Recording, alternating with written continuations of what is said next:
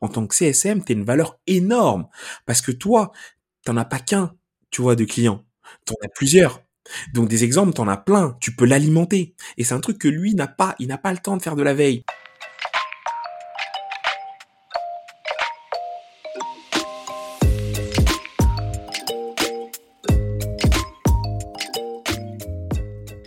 Bonjour et bienvenue dans CSM Co, le podcast du succès client et de ceux qui le font. Je suis François Decaux, senior CSM chez LinkedIn, et dans ce podcast, je vous propose d'aller à la rencontre de ceux qui travaillent au succès client.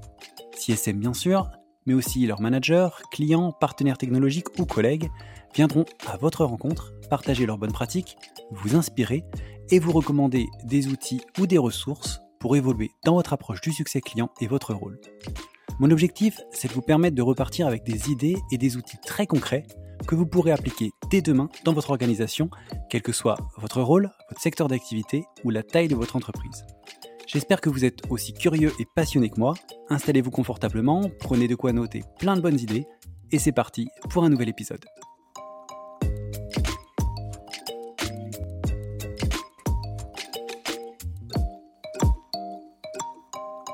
Eh bien, écoute, bonjour Stevie, bienvenue en CSM Co. Ravi de t'avoir avec moi pour, cette, pour cet épisode. Bonjour François, salut François, tu vas bien? Écoute, ça va bien et toi? Bah écoute, ça va, sur, un, sur une belle journée, je suis ravi d'être là, en tout cas. Bah moi je suis ravi de euh, t'avoir. plaisir partagé. Je t'avais euh, vu à Engage Paris où tu faisais une session sur les soft skills. Euh, et tu m'avais, euh, je vais pas dire un peu chahuté, mais j'avais j'avais pris j'avais pris le risque d'intervenir et, et j'avais dit j'avais dit une bêtise, je crois.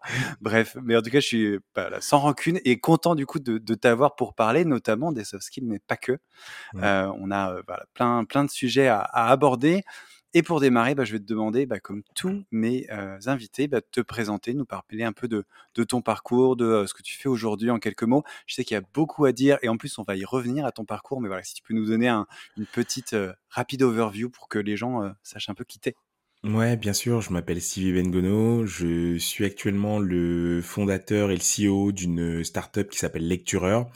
Euh, ce qu'on fait chez Lectureur, très simplement, on propose une solution de recrutement et de gestion d'un pool d'intervenants pour euh, des écoles d'enseignement supérieur.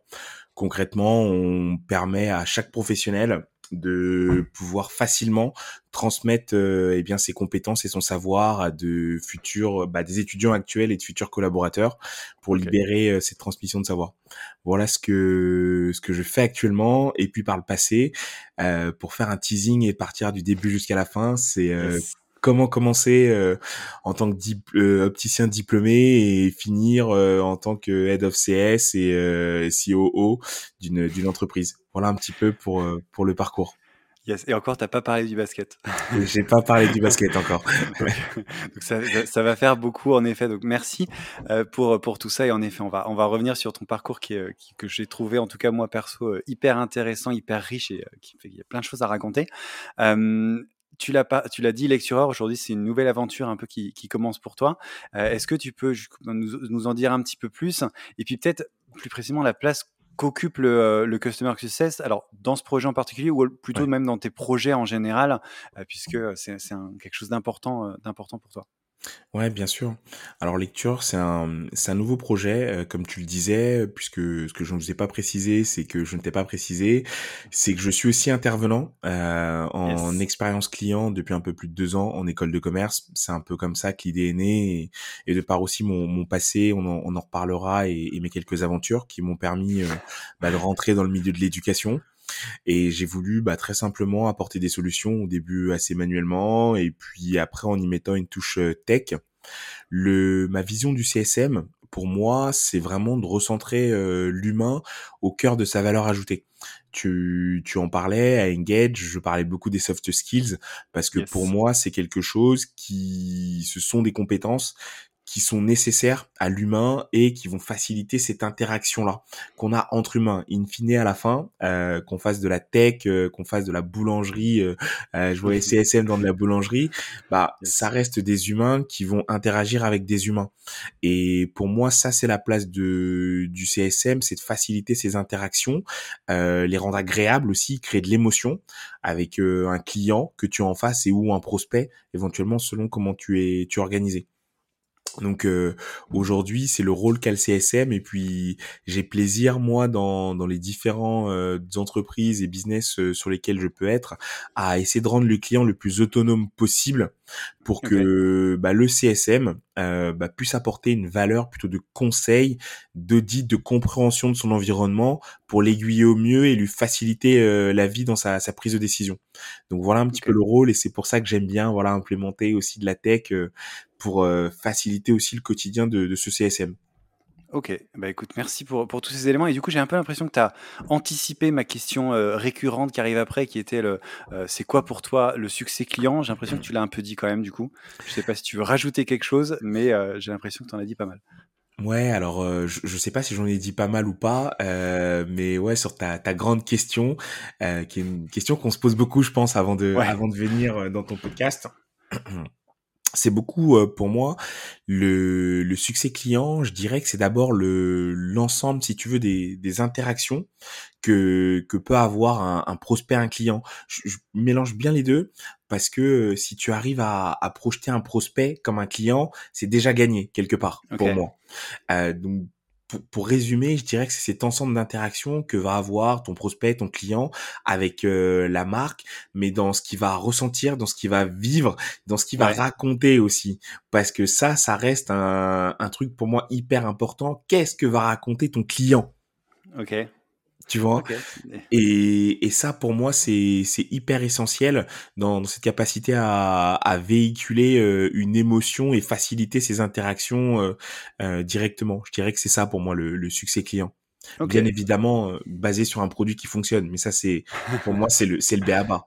Bien sûr, bien sûr. Non, non, ok, je, note la partie ouais, émotion, interaction, etc. Donc des choses qui sont euh, importantes pour toi quand on parle de, succès client. Écoute, merci beaucoup pour, euh, pour ces réponses et pour tous ces éléments. Et euh, alors, je, l'ai dit un petit peu, on va démarrer et tu me laisses pas vraiment le, le choix. On va parler de ton parcours. il est atypique. Tu en as dit quelques, quelques mots. On a parlé d'ophtalmologie, on a parlé de basket, on a parlé, parlé de customer success, de d'éducation, pas mal de choses. tu m'as dit que tu avais euh, pendant qu'on a préparé l'épisode, tu m'as dit, je cite, j'ai un parcours de marketeur caché, de sales confirmé et de CSM par défaut. J'ai adoré cette phrase. Est-ce que tu peux voilà, nous en dire un peu plus, nous expliquer bah, comment tu en es arrivé euh, au Customer Success et à tes projets actuels et comment, voilà, comment tout ça s'est fait un petit peu?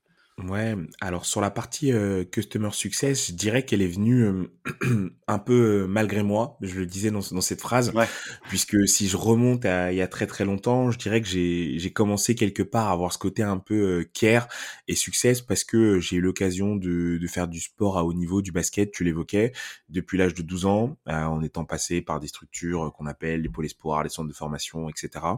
Avoir même eu l'occasion de, de signer un, un premier contrat pro et et ce qui a fait la différence, c'est que c'est un sport collectif le basket. Pour ceux qui ne connaissent pas, ça se joue à 5. Vous êtes un groupe de 10 minimum, voire 15. Euh, et globalement, tu vas passer quasiment 300 jours par an avec des mecs. Euh, et l'objectif, c'est de gagner à la fin une coupe, une récompense qui, qui vient ponctuer une saison et, et, de longs mois de travail. et si tu veux, euh, pouvoir en tant que capitaine embarquer le maximum de personnes parce que euh, même si tu as un, potentiel individuel, tu as besoin des autres pour gagner. Et pour gagner, il faut pouvoir les embarquer, les impliquer et quelque part prendre soin d'eux aussi les mettre dans les meilleures conditions et les meilleures dispositions pour ça. je dirais que ma, ma carrière de CSM a un peu commencé comme ça, si tu veux. Euh, c'était pas vraiment par choix, c'était pas totalement collectif au départ, euh, mais en même temps, le fait de, de pouvoir mettre tout le monde dans les bonnes dispositions, c'est ce qui m'assurait, ou en tout cas augmenter nos chances de, de victoire et de, et de remporter des, des trophées. Ok. Donc il y a ce il y a ce premier truc là. Euh, ensuite le, le basket m'a permis de voyager aussi, de d'aller aux États-Unis euh, notamment et de découvrir aussi la façon dont les dont les sportifs sont sont traités euh, là-bas, qui est aussi différent en France où euh, tu as tout un écosystème autour de toi de kinés, de médecins, euh, d'intendants qui te facilitent vraiment le quotidien. Euh, je te donne un exemple, tu as besoin d'aller chez le kiné, bah euh, on sait que t'as mal, ton rendez-vous est déjà pris dans les horaires qui te conviennent euh, et qui te permettent d'y aller directement. C'est proactif. C'est proactif. Proactivité du CSM qu'on retrouve. Complètement, complètement. Donc forcément, avec du recul aujourd'hui, quand tu analyses tout ça, bah, d'être confronté à ça pendant une dizaine d'années, tu te rends compte aussi de ce que c'est que d'avoir bah, une personne qui va prendre soin de toi ou qui va essayer de te mettre dans les meilleures dispositions, euh, mmh. tout en te laissant aussi un peu d'autonomie, plus ou moins. Donc ma carrière, elle a commencé comme ça, euh, je dirais d'un point de vue CSM. Ensuite, euh, je fais un, allez, un bond vers l'avant. Euh, j'ai fait le choix, moi, de, de devenir opticien diplômé. Euh, notamment, donc j'ai eu l'occasion de travailler euh, et d'intégrer un, un programme qu'on, qui s'appelait Haut Potentiel à l'époque chez le groupe Grand Vision. Okay qui permettait d'être formé, d'être sensibilisé à différents métiers de l'entreprise et comment on peut permettre à chaque euh, à chaque client, chaque personne qui passe la porte, bah, de se sentir à la fois unique, euh, de rentrer dans un univers iconique et en même temps aussi de, de pouvoir l'accompagner et lui délivrer le bah, la meilleure prescription médicale possible et en apportant le plus de valeur parce que c'est un côté esthétique les lunettes et s'ils sont beaux, tu te sens bien, tu les portes donc tu es corrigé euh, quelque part. Donc euh, j'ai été en charge de ça et de cette partie plutôt médicale qu'on appelle euh, optométrie. Ça veut dire concrètement tu fais des examens de vue euh, en grande partie. Et un peu plus tard, ma carrière s'est poursuivie en tant que sales. Vraiment là, j'avais besoin de découvrir le côté terrain. donc j'étais responsable secteur pour une entreprise qui commercialisait et vendait des ascenseurs. Euh, donc rien à voir avec rien à voir, rien à voir totalement. J'avais besoin de sortir un peu de ma zone de confort, de comprendre ce qui se passe finalement avant la vente. Euh, après avoir vu une partie un peu plus market grâce à grâce à l'optique, euh, de comprendre ce qui se passe euh, bah, après finalement, euh, comment on peut vendre des personnes sur le terrain, comment est-ce qu'ils s'organisent, comment fonctionnent concrètement des, des, des commerciaux. Et puis aussi après ça, j'ai eu l'occasion de d'arriver. Je vais un petit peu vite là-dessus sur ce passage-là, euh, mais on pourra on pourrait revenir, sur, les, sur, les, impacts. Euh, mais j'intègre euh, à l'époque ce qui est une start-up qui s'appelle Klaxoon. Peut-être que certains connaissent, qui est un logiciel assez utilisé par les CSM d'ailleurs. Voilà, assez utilisé par les CSM, qui est un outil très très puissant. Euh, et je dis pas ça parce que j'y ai travaillé, mais parce que je m'en sers encore et que je m'en suis servi après. Ok. Euh, concrètement, c'est un, c'est un SaaS, un logiciel euh, qui permet notamment de faciliter l'organisation des réunions, d'équipes et plein d'usages aussi au, autour du, du mind mapping et de la visualisation. Moi, je crois beaucoup à cette notion de, de, de puissance visuelle de ce que tu as envie de faire et de ce que tu veux faire. Et donc j'arrive là-bas en tant que sales, euh, notamment pour euh, développer, shorter l'école, pour développer la partie éducation voilà un peu dans mes, mes premiers pas avec l'éducation. Donc j'arrive là-dedans et puis je me rends compte euh, assez factuellement, puisque c'est l'un des, l'un des premiers pôles de l'entreprise, que bah, tu peux pas fonctionner dans l'éducation comme tu fonctionnes avec une entreprise. Ouais.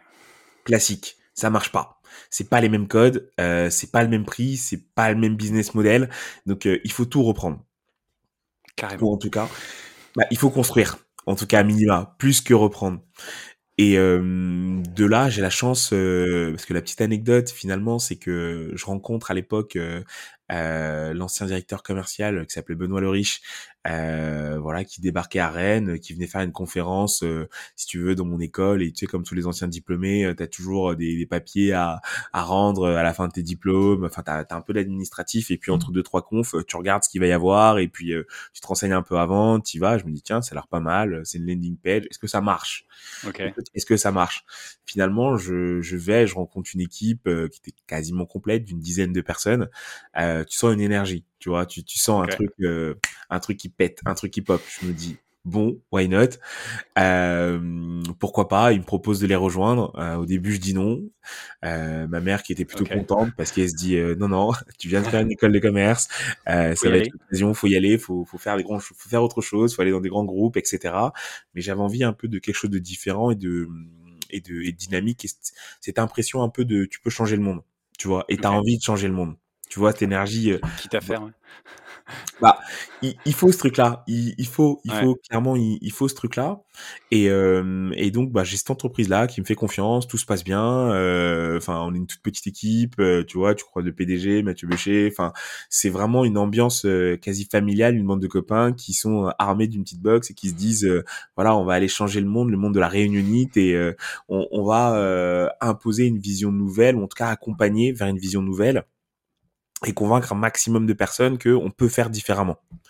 Euh, et donc là, en disant ça, tu te rends bien compte qu'il y a une partie de change qui est énorme. Ouais. Qui, qui est qui est énorme parce que euh, t'as pas les KPI, parce que euh, au départ, euh, si tu finis par en trouver quelques-unes et que tout va très très vite globalement. Euh, J'arrive, la boîte doit avoir 5, 5 6 mois. Euh, quelques mois après, on est au CES à Las Vegas.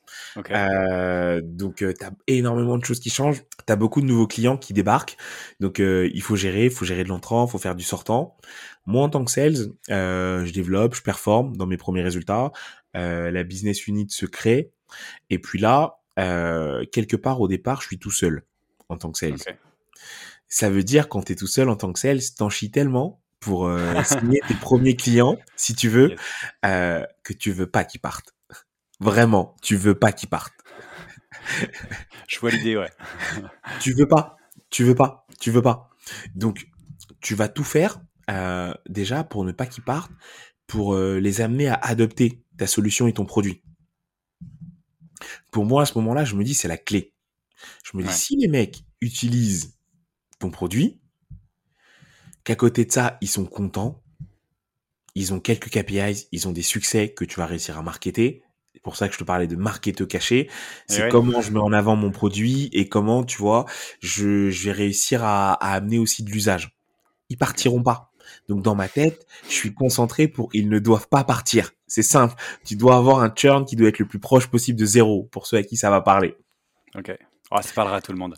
C'est voilà, ça parlera à tout le monde. Ouais. Churn, churn, churn. voilà, churn, churn, churn. Donc tu te dis, euh, et à cette époque-là, si tu veux, en, tant que sales, c'était même pas, je suis pas rémunéré, si tu veux, sur le sur le sur le churn, euh, etc. Donc je suis vraiment focus sur, euh, ok, si je veux faire croître mon business, euh, il faut que j'ai des clients déjà qui restent, parce que sinon, si tu as des nouveaux clients mais que les anciens partent, à un moment donné, tu stagnes. Donc et pourtant, j'ai besoin de faire de la croissance. Donc je mets différentes choses en place, euh, à commencer au départ par euh, une vision très customer centrique, je dirais. Okay. Globalement, euh, je dois vendre une solution de réunion et qui facilite la collaboration à des écoles. Sauf qu'une école, avant tout, pour euh, l'attirer, la convaincre, il faut lui parler de ses clients à elle, donc euh, des étudiants. Mais en même temps, une école, ça reste une entreprise. Donc si tu veux, tu dois jongler entre les deux.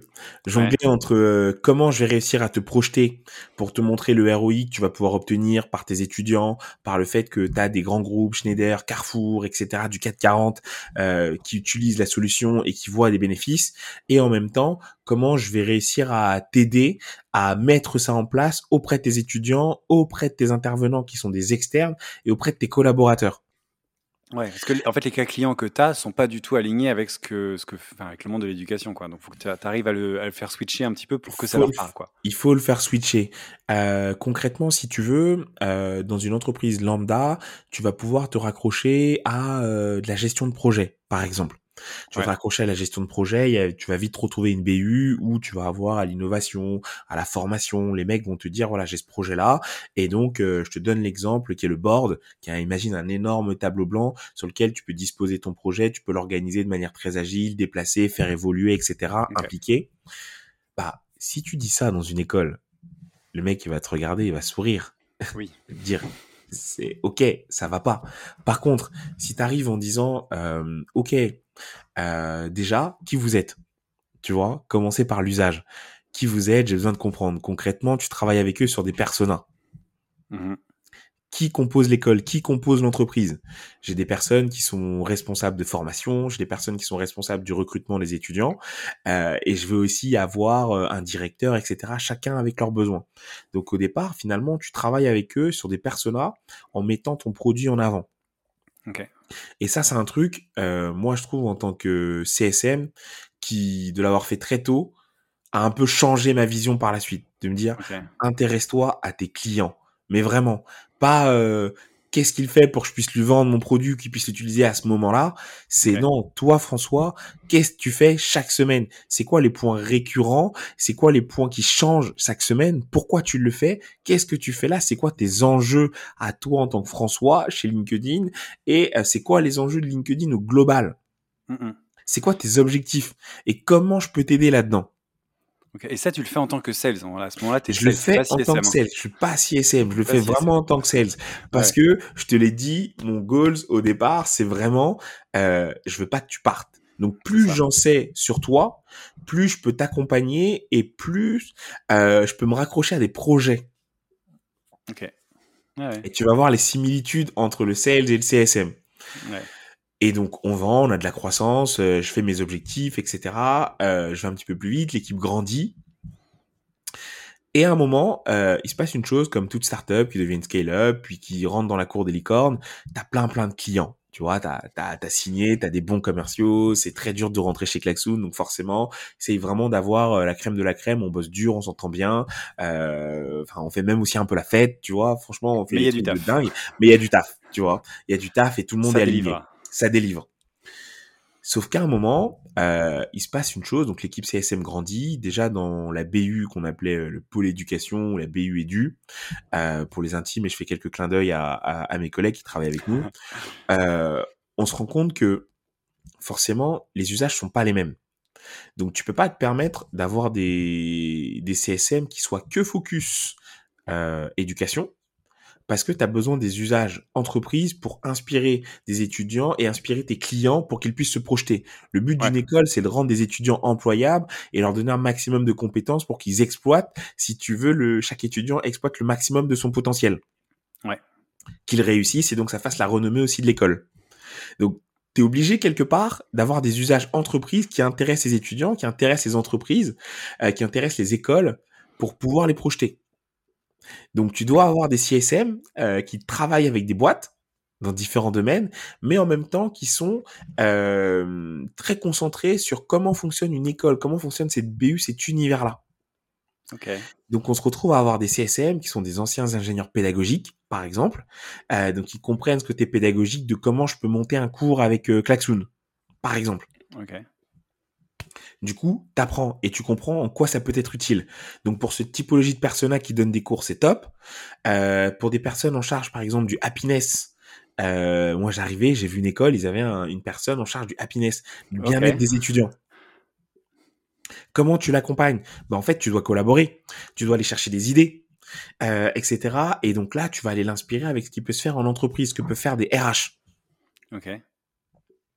Donc là, tu travailles vraiment en fait sur tes personas verticales et puis après surtout tu essaies de créer une communauté pour fédérer autour de ça. Donc là, tu as des CSM que tu dois former pour leur expliquer en fait comment fonctionne chaque persona, les faire les rencontrer, créer des temps d'usage, travailler avec eux là-dessus pour que ce soit le plus pertinent possible. Donc ça, euh, et surtout les faire brainstormer sur OK, cet usage-là que tu en entreprise, comment est-ce qu'on peut le transformer pour ce client-là Qui est un peu spécifique et dans le monde de l'éducation. Qui est spécifique et dans le monde de l'éducation. Donc tu vas vraiment jouer, beaucoup travailler indirectement, je leur disais pas, mais je travaillais vraiment que sur des personas. Avec la volonté pour moi, quand je disais de marketeur, qui était de dire euh, le Graal, bah, c'est d'avoir une formation euh, qui est dédiée à la collaboration. Mmh, mmh. Et du coup, en, toujours en se nourrissant de ce qui se passe en entreprise, bah en le, transformant pour l'adapter. Donc en fait, les, CSM avec lesquels tu bossais n'étaient pas 100% éducation. Ils avaient une, ils, avaient une ouverture vers sur d'autres projets qui leur permettaient de ramener ça sur l'éducation et du coup d'avancer. Euh. Tu avais un lead, tu avais un lead euh, dont lui qui est vraiment issu du milieu pédagogique, euh, etc., qui était vraiment en charge de garantir un peu que ce soit cohérent. Pour autant, l'équipe autour, si tu veux, elle était justement mélangée. Donc, ce qui te permettait d'avoir une équipe assez cohérente où euh, j'ai un socle solide et en même temps, euh, je vais pouvoir aller piocher de mes différents usages. Ok. Je, comprends l'idée. Tout ça se développe. Ce qui est important, ouais. Ouais, bien sûr. Et ce qui est hyper enrichissant, parce que non seulement euh, tu partages des usages qui sont issus du milieu de l'éducation, qui peuvent servir dans la formation, parce qu'en entreprise, à un moment donné, on va te former, on va voir quels sont les meilleurs usages, et que euh, un manager qui a besoin de former son équipe, bah, ce sera toujours plus inspirant pour lui de savoir que tu as euh, tel professeur de euh, Rain School of Business ou de Cage euh, ou de Schema ou etc. de l'ESCP qui va se servir de l'outil de telle manière parce que ça génère plus d'engagement, ça génère plus de mmh rétention et il a presque un use case préfet qu'il peut réutiliser. Et, vice-versa, ça marche pour ce que vous avez fait en, dans le monde de l'éducation est réapplicable après pour d'autres entreprises. Du coup, j'imagine des, ça donne des, nouveaux cas, des nouvelles idées qui sont un peu différentes et que vous réutilisiez après avec euh, d'autres gros clients. Bien sûr. Je te, prends un exemple, moi, par exemple, qui m'a qui m'a marqué. Euh, une problématique d'une école. Euh, souvent, ce que tu vas retrouver dans les écoles d'ingé, les écoles, les business schools, etc., tu, tu vas des étudiants qui arrivent de l'étranger. Mmh. Ils ne connaissent pas la ville ils ne connaissent pas l'école, ils connaissent éventuellement le programme, ils ne se connaissent même pas entre eux. Et pourtant, il y a un truc qui est commun entre une entreprise et une école, c'est l'onboarding. Ouais. Chose hyper importante. Tu réussis ton onboarding, la réputation de ton école, même si tu as un super BDE, même si tu as euh, euh, des super CE, etc. en entreprise, si tu réussis ton onboarding, en mmh fait, tu as tout gagné. Parce que tu as les personnes qui vont être motivées, qui vont comprendre l'ADN de ton entreprise, qui vont se sentir imprégnées, attendues, impliquées. Et tu vois, euh, cette école, cette, cette, euh, cette, cet usage venu euh, d'une école a pu inspirer différentes entreprises. On a fait finalement avec une activité qui est dans, qui est dans Klaxoon à l'époque, c'est un peu comme un petit jeu d'aventure. On a fait découvrir aux étudiants le parcours de la ville en disant bah comment tu passes, comment tu fais pour arriver de la gare ou des points centraux pour arriver jusqu'à l'école, avec des énigmes, des points qu'ils devaient retrouver pour qu'ils trouvent des repères et des marques dans la ville. Donc en même temps, c'était un peu un team building où ils apprennent à se connaître, ils échangent parce que tu as le côté énigme qu'on doit trouver, on doit prendre une photo, on doit partager, montrer qu'on est bien passé par ce lieu-là, on va rencontrer d'autres étudiants en partant de l'école pour aller jusqu'au point de départ de la ville, en allant en passant par l'aéroport, le centre-ville, etc. et des, des points un peu clés. Donc ce qui a permis d'être des étudiants de trouver leur marque, d'apprendre à se connaître, d'avoir une aventure, une émotion commune et de pouvoir faire un peu des feedbacks comme ça tout au long de la journée. Ok. Ouais, et ça, c'est le genre de truc que tu peux réadapter, réappliquer après en entreprise pour avoir un onboarding de, de qualité et des collaborateurs qui sont tout de suite impliqués, qui ont envie de, de participer au projet de l'entreprise, qui, qui, qui, font connaissance entre eux, etc. Bah ouais, tu réappliques, tu réappliques exactement la même chose, sauf que là, bah, tu vas voir, euh, je sais pas, Gisèle à la compta, j'exagère hein, sur, le, sur le prénom. Euh, c'est le nom de ma mère. bah voilà, tu vois. Et j'espère qu'elle est pas à la compta, ce serait vraiment un hasard. Mais, euh, mais, mais, si tu veux, euh, donc tu as vraiment ce, tout ce petit parcours que tu peux créer. Et, puis, et, puis, de là, euh, on a une croissance, on a plein de clients, etc. Et euh, arrive le pôle CSM qui se structure et à un moment on se rend compte que en anticipation, on a beaucoup de clients. Certains churn ou d'autres ne churnent pas encore. Mais si t'en prends pas soin et si tu te préoccupes pas de ça, le moment où la, à la fin de leur contrat, bah, ça va être problématique si tu veux. C'est plus compliqué de les renouveler, même pour le sales. Même, même pour si le... pas, c'est quand même beaucoup de travail euh, en plus que tu pourrais éviter. Une charge de travail qui pourrait être évitée. Quoi. Exactement. Et là, si tu veux, le, choix qui est fait, euh, notamment à cette époque-là, c'est de se dire, euh, on va internaliser quelque part une équipe mélangée de sales et de CSM pour s'occuper purement du renew. Ok. Chose aujourd'hui, tu vois que tu entends euh, beaucoup d'entreprises te disent bah nos CSM vont faire euh, du, du renew, elles vont faire de l'upsells, du cross-sales, etc. Ouais. Alors, en soi, mon avis là-dessus, il est, il est partagé. C'est une très bonne idée ouais. en soi. Par contre, ça s'apprend. Euh, tu lances pas des CSM comme ça dans le grand bain. Euh, je parlais des soft skills à Engage, euh, mais il y avait deux choses je, dans le message que j'essayais de délivrer. Euh, le premier, c'est que ça évolue. On est sur un métier qui évolue, qui se structure. Donc il y a des choses qu'on va apprendre au fur et à mesure. Et il y a des choses qui sont essentielles, mais ça n'empêche que ça s'apprend des mmh. soft skills et des hard skills, qui est peut-être un peu le cas un peu différent. Euh, J'écoutais il y a pas longtemps, tu, tu recevais, euh, c'est Akimbo, je crois, il me non, c'est euh, Rocket School. Euh, Rocket, School, School. ouais, on transmet des skills. Et il a raison, ça s'apprend. Euh, si tu veux faire de l'upsells, du renew, bah déjà, il faut que tu sois au fait sur tes personas. Il faut que tu saches mmh. comment traiter des objections parce que tu vas en manger. Ça s'apprend. ça s'apprend. C'est oui, j'ai une équipe de CSM, oui, ils connaissent bien l'appli, oui, ils connaissent bien les clients, oui, ils sont capables de créer de la relation avec eux, euh, mais est-ce qu'ils savent traiter des objections? C'est quoi une objection? Comment tu le traites? Euh, Comment tu, tu laisses parler la personne? Comment tu l'incites à, s'exprimer? Et comment aussi parfois, bah, tu apprends à écouter. Ça, c'est une vraie skill, un vrai skill. écouter. Ouais. C'est vraiment la base. Euh, et là-dessus, euh, moi j'arrive euh, sur sur cette équipe-là, accompagné d'un autre collègue pour vraiment l'idée une équipe, si tu veux, d'une dizaine de personnes. Ok. Vraiment en Sales et CSM ou que CSM. Sales et CSM. Ok. Tu vois, en excluant tout ce qui était grand groupe. Euh, parce qu'ils avaient déjà leur cam et que voilà, il y avait toute une équipe euh, sur le euh, le global account, le cam en dessous, etc. Donc eux, en dehors de tout ce qui est vraiment 440 grand compte, tout le reste, il faut qu'on les renouvelle. Il faut qu'on anticipe et idéalement, il faut qu'on fasse de l'upsell. Ok, makes sense. Et donc là, bah, tu pars en ordre de bataille. Déjà, tu as ton équipe constituée au départ de personnes qui arrivent, d'anciens, de nouveaux.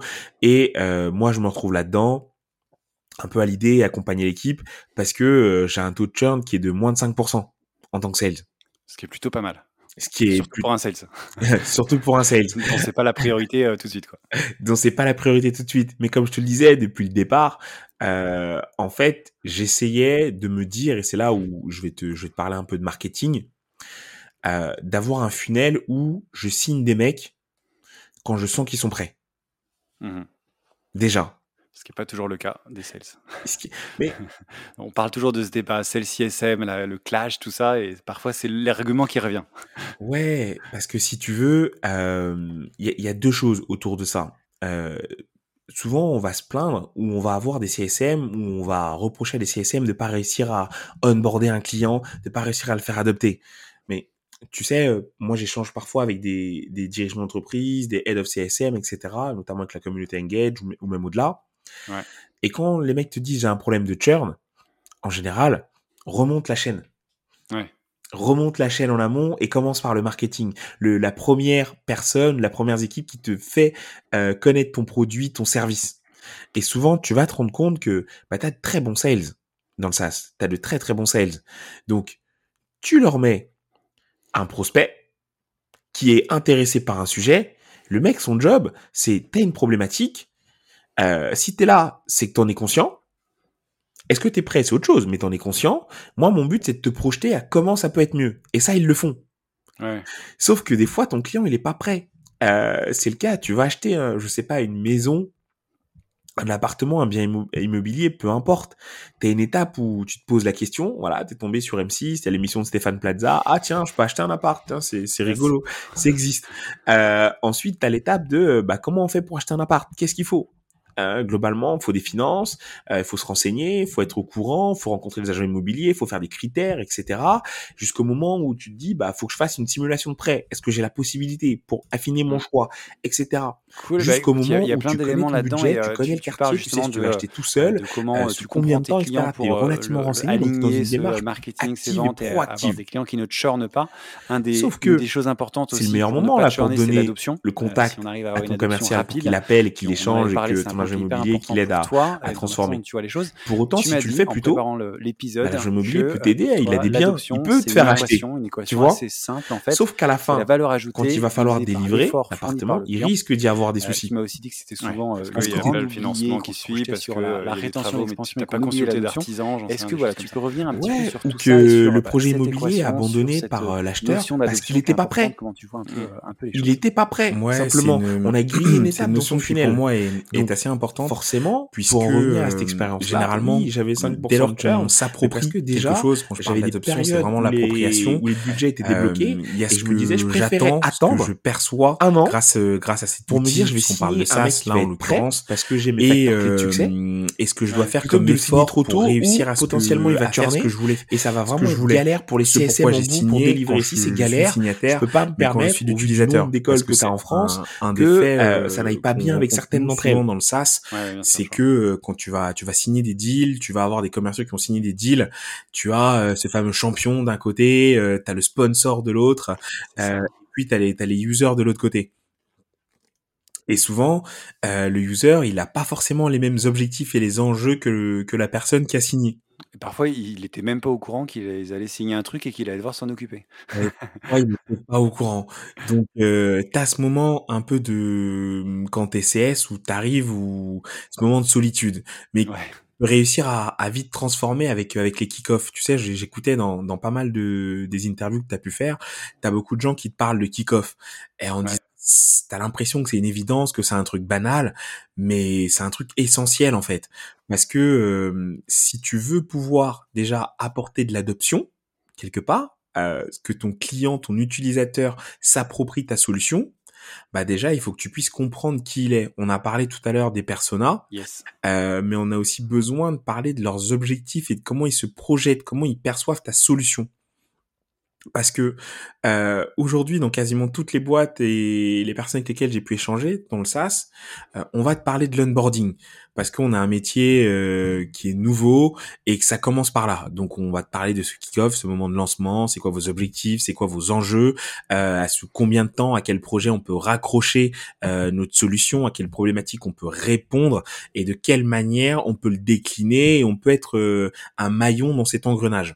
C'est vraiment ça, et pas penser justement aussi qu'on est le maillon essentiel, euh, Mm. parce que il a d'autres problématiques. Ton client, euh, il a autre chose à penser. Après, euh, tu as ce moment de d'onboarding finalement qui consiste à transférer les compétences que toi tu as en interne Ouais. sur ton produit, sur ta solution, à un client, un utilisateur, bah, qui n'en a pas Ouais. et qui grâce à ça va pouvoir se projeter. Et souvent, on le voit, même si j'adore les KPI, c'est génial, franchement, tu peux en faire plein plein de choses. Euh, mais souvent, dans, on va demander au CSM d'avoir de l'écoute, de l'empathie. Ouais. Donc pendant cette phase d'onboarding, oui, tu vas écouter ton client, il va te dire ce qu'il a envie de faire, il va te dire la façon dont il pense pouvoir le faire.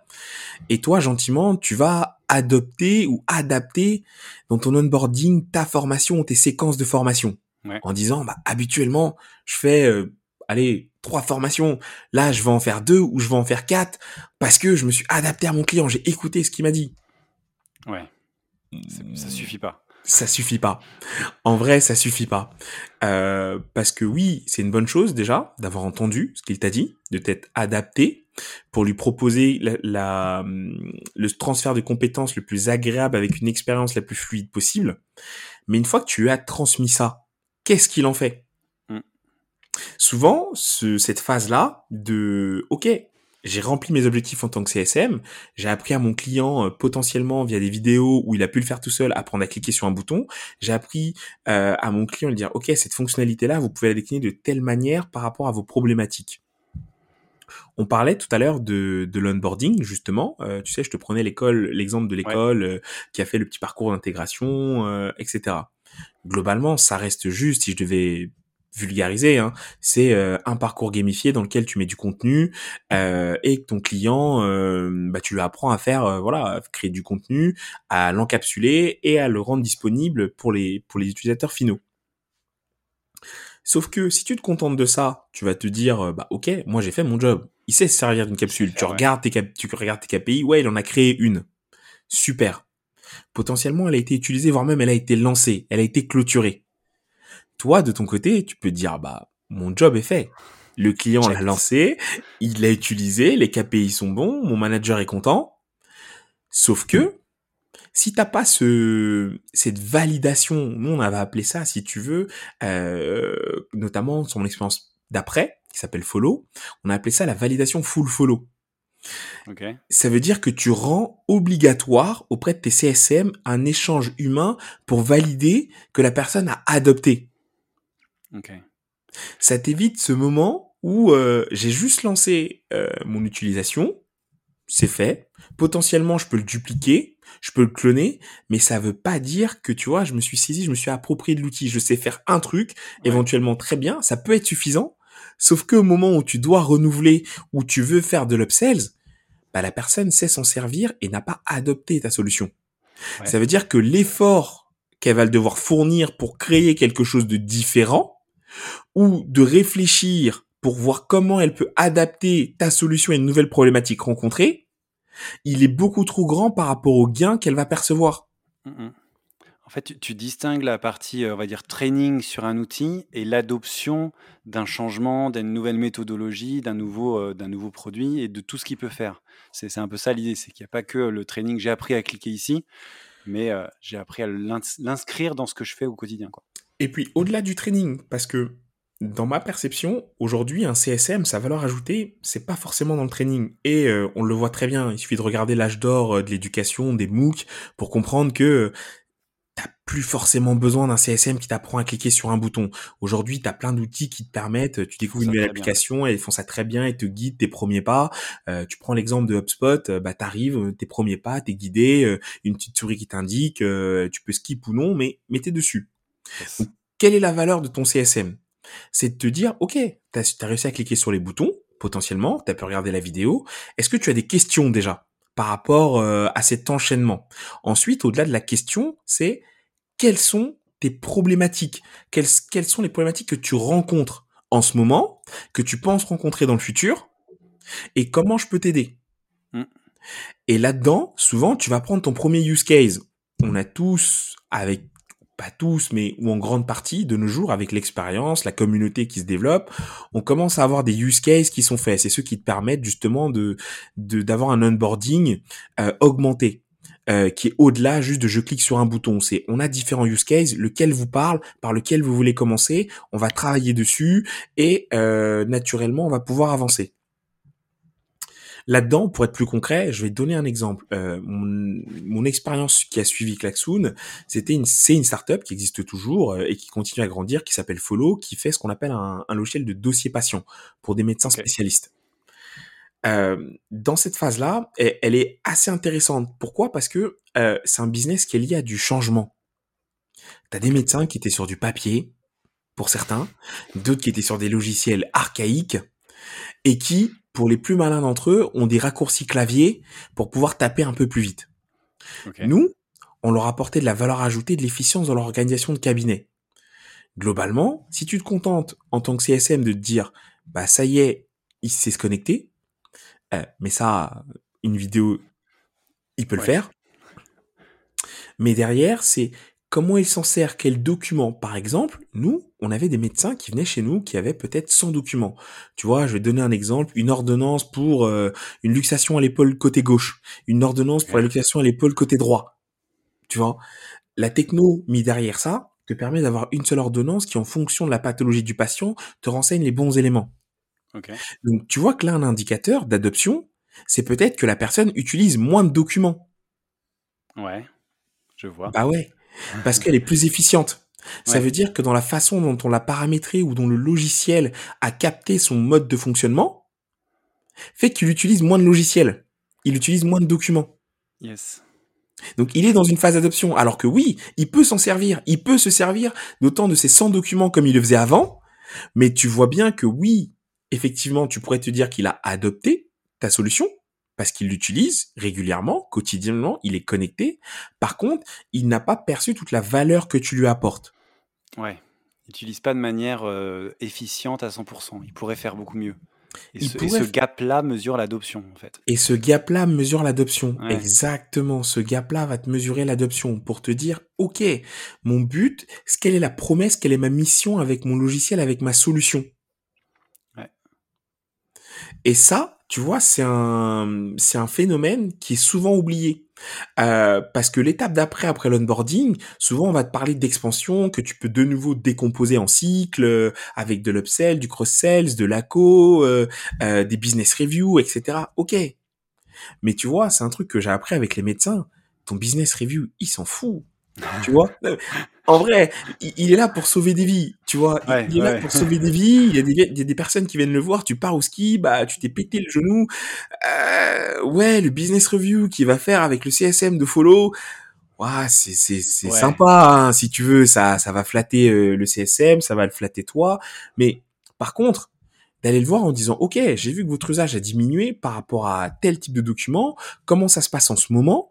Comment je peux vous aider à ce que ce soit moins pénible pour votre secrétaire, à trier vos documents de manière différente, parce que notre promesse à nous, c'est dans l'efficience qu'on va vous apporter pour que vous puissiez mieux suivre vos patients. Mm. C'est la différence entre se servir du logiciel et s'en servir bien, en gros. Quelque part, ouais, clairement. T'es es clairement là-dedans, t'es clairement là-dedans. Et en l'usage d'un côté et l'adoption de l'autre, quoi. Exactement. Pas seulement l'usage, c'est plus loin que ça. Et c'est ce qui fait aussi que quand tu arrives sur des sujets qu'on évoquait tout à l'heure de, de churn, en fait, tu vas plus parler de prix. Tu vas plus parler de d'usage uniquement. Oui, vous en êtes servi euh, quatre fois en moyenne, ça représente. Non, non. Euh, t'es que la personne pour dire, ok, c'est quoi vos problématiques? C'est là que tu kiffes en tant que CSM. Ouais. C'est là que tu te dis, ok, dans votre quotidien, qu'est-ce que vous avez rencontré? Et que pour donner cet exemple-là, moi, je me suis retrouvé à parler avec des médecins. On parlait de recrutement. Ok. Bah ouais. Pourquoi? Parce que euh, le fait est que en utilisant notre solution, euh, il l'a fait tout seul, tu vois, déjà, sans secrétaire, et à un moment de se dire, bah, quel est le rôle, l'impact que, que va avoir une secrétaire médicale si j'en prends une maintenant? Donc quoi elle va pouvoir m'aider? Donc là, tu es plutôt sur des sujets aussi d'organisation avec lui. Mmh. Et tu n'es plus uniquement sur, vous avez utilisé notre solution euh, en moyenne 8 euh, heures par jour, 7 heures par jour, euh, sur... Non, tu es dans des problématiques réelles qui lui l'intéressent et sur lesquelles, du coup, tu vas pouvoir, toi, non seulement te former, lui apporter de la valeur en disant, bah ok, comment vous voyez les choses, comment vous voyez votre organisation, comment vous voyez votre mode de fonctionnement? Tu sors un peu du carcan juste de ton outil qui est venu se placer comme euh, l'élément essentiel. Ouais, t'apportes vraiment de la valeur. Et là, t'apportes euh, de la valeur, exactement. C'est quoi le recrutement? C'est pour certains, ils vont être capables de pouvoir se dire, euh, bah une annonce, je la poste comme ça, et puis pour d'autres, en tant que CSM, t'as une valeur énorme parce que toi, t'en as pas qu'un, tu vois, de clients. Ouais, t'en as plusieurs. Donc des exemples, t'en as plein, tu peux l'alimenter. Et c'est un truc que lui n'a pas, il n'a pas le temps de faire de la veille, potentiellement ton client. Il a déjà suffisamment à faire sur les nouveaux médicaments qui sortent, les nouvelles molécules, les, les molécules, les, nouvelles, techniques, tout ça. etc. Il a autre chose à faire. Et, et, ça, tu peux le dupliquer par X période, par X métier. Ouais. Et donc là, tu rentres dans un schéma où, ouais, en fait, on n'est plus dans l'usage. C'est, t'as compris où on veut aller, et potentiellement, tu en fais aussi des ambassadeurs. Et après, bien évidemment que quand tu as créé cette relation-là où la personne, bah, tu vas passer plus de temps, encore d'énergie euh, à, à lui permettre d'adopter, de comprendre la valeur, etc. Quand tu vas venir échanger avec lui, déjà sur son renouvellement, c'est pas un sujet. Clairement pas. T'es plutôt dans c'est quoi les projets à venir? Est-ce que vous avez prévu de vous agrandir, de recruter de nouvelles personnes, travailler avec vous, c'est dans d'autres cabinets, euh, aller vous former, etc. Et nous on a apporté aussi beaucoup de valeur, par exemple, euh, sur les études scientifiques c'est-à-dire permettre à un médecin de mieux suivre son, son patient et arrêter le constat euh, qui était de se dire bah tu vas voir un médecin, euh, il t'ausculte, potentiellement quand tu sors de son cabinet, si tu reviens pas le voir, bah c'est que ça va. Oui. Potentiellement. Potentiellement, c'est tout ce qu'on te souhaite. c'est tout ce qu'on te souhaite, tu vois. Euh, alors que euh, grâce à des outils comme ça, bah, tu peux dégager du temps à un médecin pour qu'il puisse mieux suivre, se dire quelle technique opératoire marche mieux, et passer même justement à une, à une médecine un peu plus prédictive. Ok c'est hyper intéressant et du coup, c'est hyper riche et euh, tu sors enfin, tu une vision, euh, du coup, du CSM qui est aussi, euh, je trouve hyper intéressante et tu le repositionnes un petit peu sur, des choses beaucoup plus enfin, avec plus forte valeur ajoutée, donc avec beaucoup plus d'intérêt et pour le client et pour le CSM aussi, puisque même, je crois qu'en en tant que CSM, c'est beaucoup plus intéressant. et du coup, alors ça m'emmène un peu sur, le dernier sujet que je voulais voir avec toi, dont on avait parlé du coup très tôt et on a dit qu'on y reviendrait, c'est la partie skills. parce que pour faire tout ça, faut avoir certaines compétences, euh, bien entendu, euh, qu'il faut développer, qu'il faut donc avoir ou développer. Il y a les, euh, soft skills, des hard skills. Et je veux bien qu'on commence par les soft skills, selon du coup, avec tout ce que tu viens de, nous dire, ce que tu as pu voir, la façon dont dont tu as accompagné tes clients, dont tu as été toi MCSM, dont tu as été sales, etc. Mmh. C'est quoi du coup ces, soft skills? Tu as parlé un peu d'empathie, d'écoute tout à l'heure. Pour toi, qu'est-ce qui est vraiment important dans ce métier de CSM comme, comme soft skills pour commencer et pour faire tout ce que tu viens de nous, nous expliquer Hein, en fait, tout simplement? Je, dirais que le premier, c'est l'écoute, euh, l'empathie et la curiosité. Ok. C'est vraiment les, les, trois, euh, les trois soft skills pour moi qui sont, qui sont essentiels. L'écoute, je le finirai par celui-là. Parce que pour moi, c'est un, c'est un doux mélange entre un soft skills et un hard skills. Ça s'apprend. Ok. L'empathie, tu peux le travailler, tu peux le développer, mais tu l'as ou tu ne l'as pas au départ. Mm. Oui, euh, tu peux le développer parce que euh, si demain tu travailles avec euh, différentes méthodes, différents outils, je te parle de, de méthodes comme son cas, peut-être ça parlera à certains. C'est tout- peut-être que tu as dû voir en école de commerce, on t'apprend les motivations intrinsèques d'une personne. Ouais. Oui, ça va t'aider déjà à comprendre euh, l'empathie, essayer de te mettre à la place d'eux, comprendre la personne. Tu peux travailler beaucoup, euh, et je trouve qu'on ne le fait pas assez côté CSM, euh, sur des personas. Ok. C'est quoi les habitudes de la personne en face que tu vas devoir accompagner, pas former, accompagner. Accompagné, ouais. Donc, dans son quotidien, c'est quoi sa semaine type? C'est quoi sa journée type? C'est quoi les problématiques? C'est quoi les thématiques qui sont liées à son métier et à son industrie? Qui parfois peuvent être hyper spécifiques. Tu parlais de médecins tout à l'heure. C'est euh, pour se mettre à leur place, faut quand même avoir beaucoup de pas d'imagination, mais du coup, enfin, faut, faut, faut le travailler quoi. Mais c'est même pas de l'imagination, ça s'apprend. Je, vais te donner un exemple. Chez nous, euh, à l'époque, chez Follow, quand, quand j'y étais, et toutes les personnes, le parcours d'onboarding était prévu de manière à ce que, alors ceux qui n'avaient pas peur de tourner de l'œil, pouvaient aller jusqu'à aller au bloc opératoire. Ok. J'y serais pas allé. si t'as pas peur de tourner de l'œil, tu pouvais y aller. Mais, mais si tu veux, quand t'arrivais chez, euh, chez Follow, bon, t'avais ta première journée onboarding euh, classique, tu as ton matériel qui est prêt, tu rencontres les équipes, euh, t'as un temps d'échange avec euh, avec le fondateur, Roman, et puis après, euh, t'as trois jours, un peu, souvent très intenses, où en fait, on brainstorm sur c'est quoi le secteur de la santé, déjà, pour que tu comprennes euh, les enjeux, les problématiques. Et ensuite, t'as quasiment une journée et demie qui est dédiée, répartie sur une semaine, à c'est quoi un médecin, c'est quoi une secrétaire médicale? Qu'est-ce qu'il fait con- concrètement? En fait, on décomposait tout ce qu'il fait. C'est un énorme schéma éclaté. Imagine un schéma avec un parcours client éclaté avec les détails. Ok. Ça devait être un, un gros truc. C'est un a truc où, ouais, je crois que les les quelques CSM euh, qui étaient là, on disait à la fin des trois jours, tu prends un petit doliprane. Euh, mais Tu vas voir ton médecin du coup. c'est ça, tu vas voir Pour, ton médecin. pour Mais, mieux le comprendre. mais c'était un bon moyen. Ouais. Euh, c'était un très bon moyen parce que euh, on voulait pas en faire des experts, euh, tu sais, euh, orthopédistes, euh, euh, urologues, gynécologues, etc. Par contre, euh, il y a des méthodes qu'appliquent ces professionnels de santé, qu'appliquent tes clients. Ouais. Et tu dois comprendre quelles sont ces méthodes, pourquoi est-ce que ces méthodes existent, lesquelles, quelles sont ces méthodes, comment elles fonctionnent et de quelle manière elles sont appliquées. Mm. Ouais. Ce qui fait que, bah, quand tu avais fini ta première semaine et que tu allais après en observation avec un, un CSM plus senior ou plus expérimenté, déjà, même si tu ne comprenais pas les termes techniques, tu savais te placer mentalement, moi je crois beaucoup en la, la représentation visuelle, en disant, ok, là je suis à telle étape d'une consultation, quand tu vas Ouais. voir le médecin, bah, c'est relativement facile. Euh, quand quand tu arrives, il fonctionne un peu, alors je vais extrapoler, certains m'écoutent, pardon d'avance, mais il fonctionne comme un sales. Euh, demain, t'amènes tes filles voir le médecin, il va leur demander comment vous sentez, phase de découverte. Euh, ensuite, par rapport à la phase de découverte, eh ben, il va approfondir avec des examens. Euh, et c'est vraiment une arborescence, presque comme un funnel marketing, si tu veux. Euh, il affine, il affine jusqu'à trouver ce que tu as. Et s'il n'a pas, bah, examen complémentaire.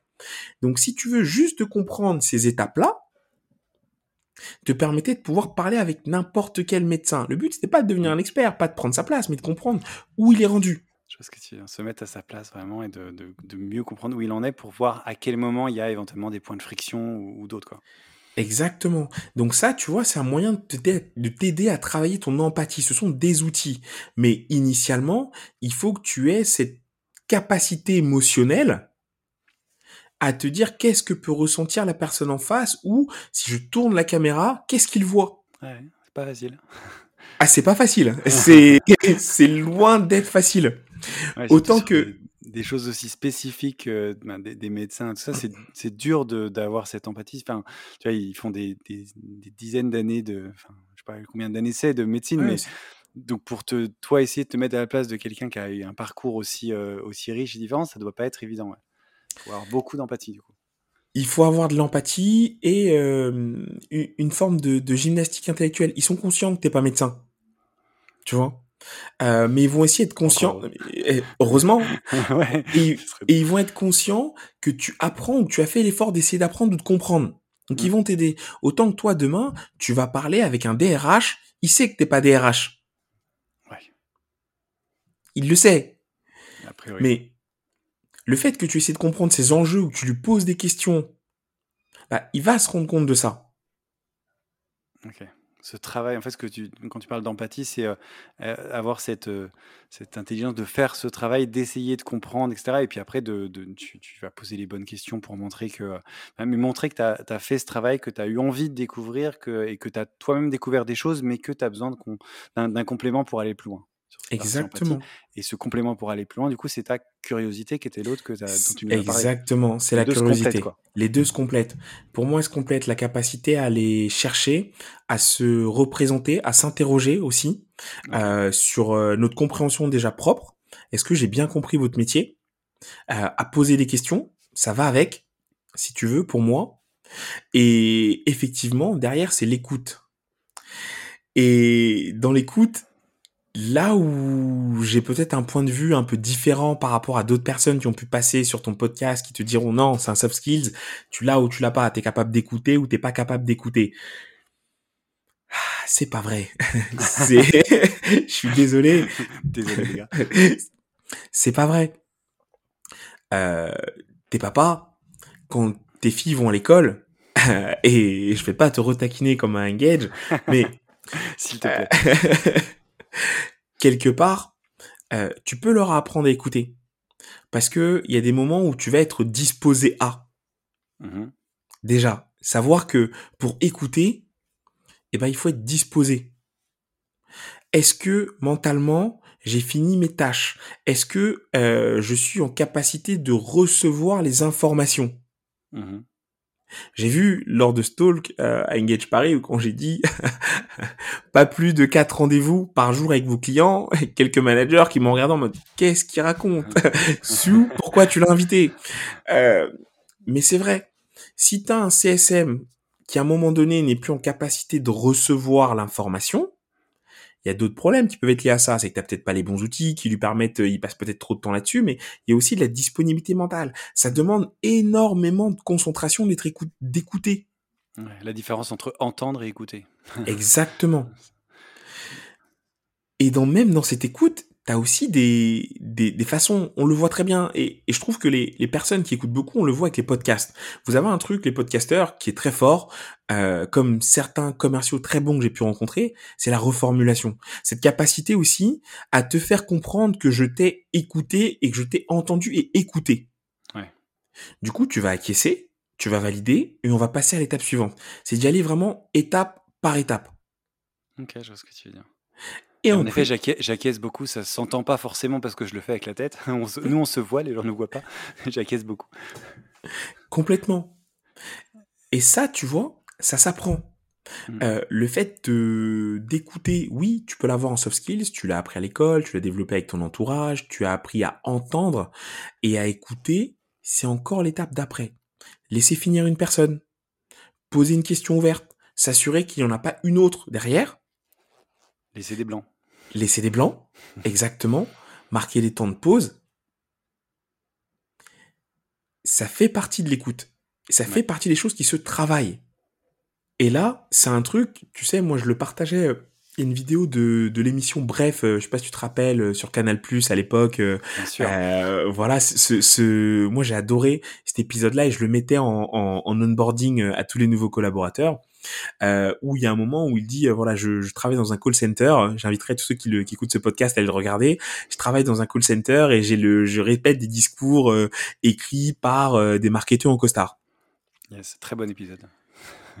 Cet épisode, il est génial pour nous, je trouve, en tant que CS, parce que il te montre à quel point tu peux être capable d'écouter, de réciter, et parfois, juste aussi, même si tu as déjà les réponses, bah laisse finir laisse finir. Il le fait pas totalement, pas très bien, pas totalement parfaitement, mais il met en lumière ce côté j'écoute, j'ai des réponses, mais je vais parfois aussi laisser le temps à mon interlocuteur en face de lui le formuler, parce qu'il est en train de m'exprimer ce qu'il a compris, et pas forcément de me poser une question. Donc ce travail, il le fait aussi bien pour lui, plus que pour moi, mais ça va me servir.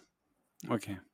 Alors du coup, pour, pour avancer sur le, les, les hard skills, parce que tu te dis en gros, tu dis que cette écoute, c'est un peu entre les deux, si je comprends bien.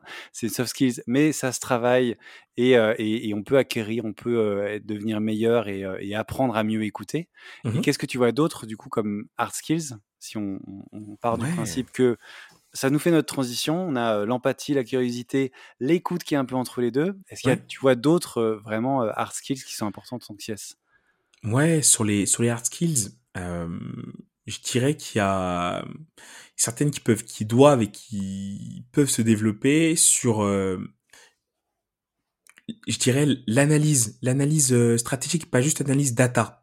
Mmh L'exemple que je te prenais tout à l'heure en te disant, euh, j'ai des KPI, j'ai des outils aujourd'hui. Ce qui est très marrant, euh, c'est que pour beaucoup d'entre nous, on travaille dans du SaaS, on fait beaucoup de change. Une grande partie de notre métier, c'est de la gestion de projet, c'est de faire du changement des pratiques. Et dans cette façon de changer les pratiques, nous-mêmes, on change pas. c'est assez rigolo. C'est vrai, c'est vrai, c'est vrai. Euh, on, on, reste accroché à des, à des KPI en se disant, hum, ça va me donner plein d'infos. Alors que quelque part, et d'ici quelques temps, il y a même des logiciels qui existent, ils te donnent des KPI, des Power BI, etc. Ça te sort tout ça, ça te le met en forme. Pas besoin de toi aujourd'hui pour, euh, pour mettre ça en forme.